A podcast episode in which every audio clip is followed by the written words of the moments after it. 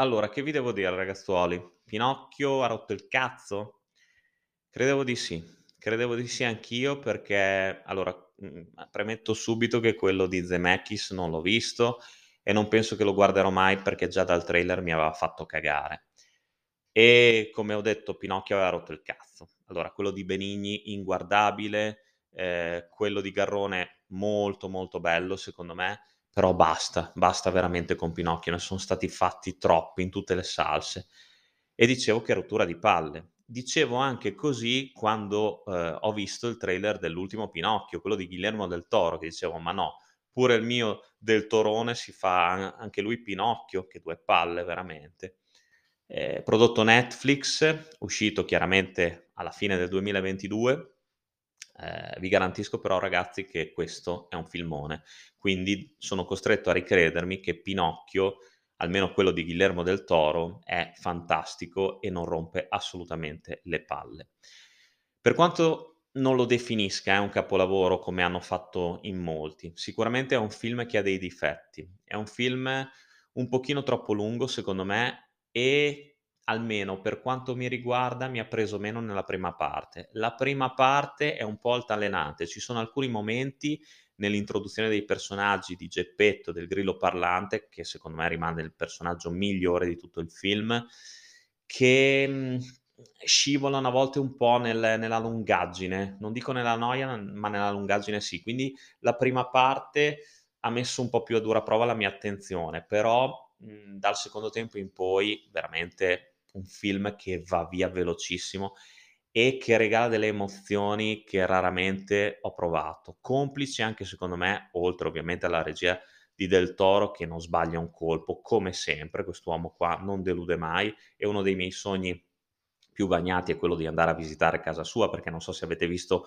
qualche immagine, è un vero e proprio museo di opere d'arte, un vero e proprio tempio del cinema, del cinema di Del Toro che a me e a tanti altri piace tantissimo. Comunque, oltre alla meritatissima e bellissima regia del di Del Toro, qui quello che colpisce è anche la scelta di fare tutto il film in stop motion e secondo me è una scelta vincente. Ora, come animazione ho visto anche di meglio eh, però secondo me è un'animazione voluta, intenzionale, proprio per costruire abilmente anche un'epoca, ehm, fascista, ehm, sicuramente decadente e sicuramente, ehm, buia, come appunto Del Toro ha voluto mostrare. Ehm, tra l'altro è un colpo di genio secondo me che appunto Del Toro in questo senso abbia sia partito dalle basi del romanzo di Collodi, ma abbia creato il suo personale Pinocchio, ambientandolo proprio in un'altra epoca. E questa secondo me è una cosa fantastica da vedere, un vero e proprio spettacolo per gli occhi per gli occhi. Fra l'altro è bellissimo come in tutto il film venga scimmiottata la figura di Benito Mussolini e come il duce stesso che compare durante la storia sia anche un nanerottolo, ehm, viziato come un bambino capriccioso, grasso, che è costretto anche anche lui a assorbirsi e a subire, ehm, le prese per il culo di Pinocchio stesso. Un Pinocchio che comunque non diventa mai un vam un bambino vero, ma sotto molti aspetti cresce, matura e quindi, ehm, crea questa da solo questa trasformazione, da un burattino di legno a un bambino vero. Imparerà cosa vuol dire l'affetto per suo padre, imparerà cosa vuol dire ehm, obbedire, imparerà cosa vuol dire essere sacrificarsi per le persone che si amano. E gli stessi Grillo Parlante, anche Spazzatura, che è un bellissimo personaggio, impareranno da questo burattino coraggioso.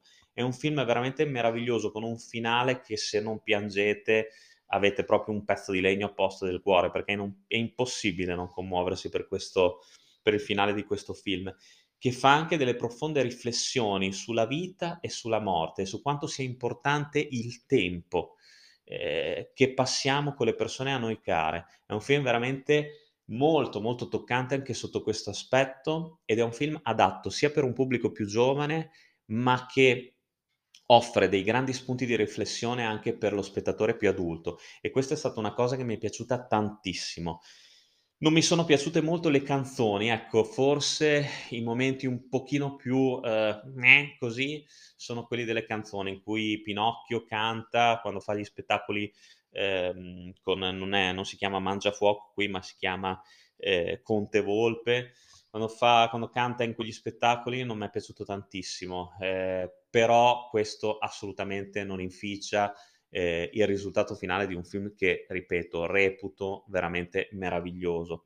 Ehm, sapete cosa? Ecco, guardatelo in lingua originale, perché io lo sapete, sono un grande sostenitore del doppiaggio italiano, ma qui, ehm, con le voci italiani italiane Pinocchio è un film che perde molto. Invece, se lo guardate in lingua originale potete sicuramente apprezzare le interpretazioni di un grandissimo cast che dà voce ai personaggi in stop motion, perché per esempio abbiamo Christoph Waltz, abbiamo Tilda Swinton, abbiamo Kate Winslet, abbiamo Ron Perlman.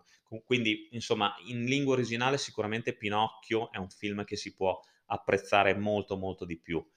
Ehm, un film che allo stesso tempo fa sorridere, ma un film che tocca dei picchi di drammaticità, che raramente ho visto in questa storia. Ehm, ed è fatto veramente bene, fatto bene, la musica è fatta accompagna egregiamente tutto il film. Ehm, ripeto, è un film che dà ehm, parte subito in maniera molto triste, però in un certo senso infonde anche un profondo messaggio di speranza. Ci soffe ci fa ci costringe a fermarci, a riflettere su tante cose. Ehm quindi, insomma, adesso non vi voglio dire più di tanto perché se no ve lo rovinerei, però guardatelo, concedetevi questo paio d'ore, ripeto il film poteva essere più corto, ma non fa niente, si guarda comunque che ha un piacere lo stesso.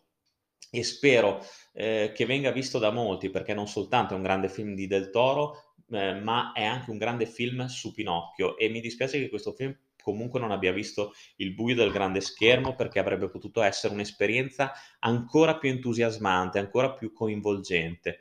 Eh, però ciononostante guardatelo, ripescatelo anche su Netflix perché ne vale veramente la pena.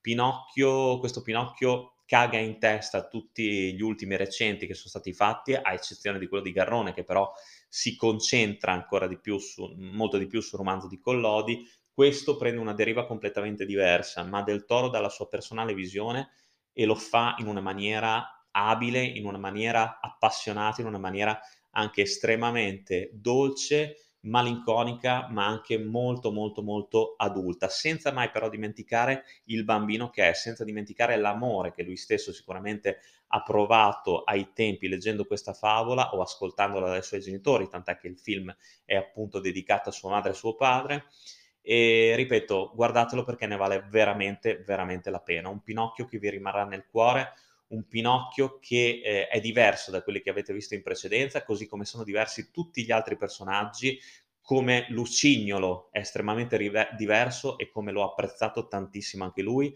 eh, ma sono tutti personaggi che vi entreranno nel cuore, che non dimenticherete, così come non dimenticherete l'atmosfera di famiglia che permea questo film. Eh, che eh, a conti fatti secondo me è uno dei migliori del 2022. Non un capolavoro sicuramente, ma un grande, grandissimo film eh, ad opera di un grandissimo maestro del cinema, eh, non soltanto d'oltreoceano, ma di tutto il mondo. Io vi do l'appuntamento alla prossima recensione carfatica, come sempre lunga vita al cinema e un abbraccio dal vostro Carfa.